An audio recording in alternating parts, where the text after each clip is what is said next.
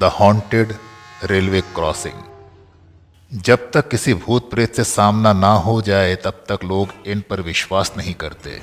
लेकिन फिर भी कुछ जगह ऐसी होती हैं, जहाँ दिन के उजाले में भी लोग अपने कदम नहीं रखना चाहते। ऐसी ही एक जगह है जहाँ से रोज़ाना तेज़ रफ्तार ट्रेनें गुजरती हैं, लेकिन लोगों को हर ट्रेन के गुजरने के साथ ही एक भूतहा एहसास भी होने लगता है। जानिए क्यों इस ट्रेन के ट्रैक पर लोगों को किसी की मौजूदगी का एहसास होता है? सैन एंटोनियो में रेल रोड क्रॉसिंग वो जगह है जहाँ लोग दिन में भी जाने से डरते हैं। कई लोगों को यहाँ अजीब सा एहसास होता है। मानो उनके आसपास कई सारे लोग उन्हें घेर कर खड़े हों। ये सिलसिला सालों से यहाँ चला आ रहा है, जिसके पीछे दिल दहला देने वाली वजह शामिल है।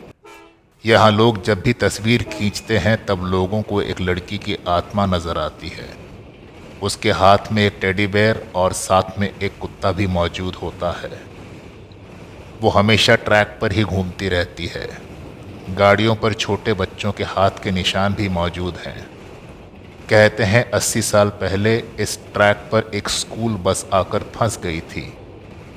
जब तक ड्राइवर कुछ समझ पाता तेज़ रफ्तार से आती ट्रेन ने इस बस के परखच्चे उड़ा दिए।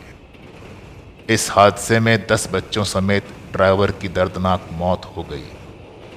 लेकिन फिर जो हुआ, उसकी कल्पना किसी ने नहीं की थी।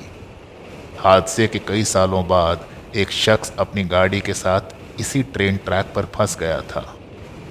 तेज़ रफ्तार ट्रेन से जैसी ही उसकी टक्कर होने वाली थी अचानक ही उसकी गाड़ी ट्रैक से पीछे की ओर चली गई। कहते हैं, उस शख्स को उन बच्चों की आत्मा ने ही बचाया था। इस ट्रैक पर कई बार लोगों ने अनुभव किया कि कुछ बच्चों की आत्मा उन्हें हादसों से बचा लेती है।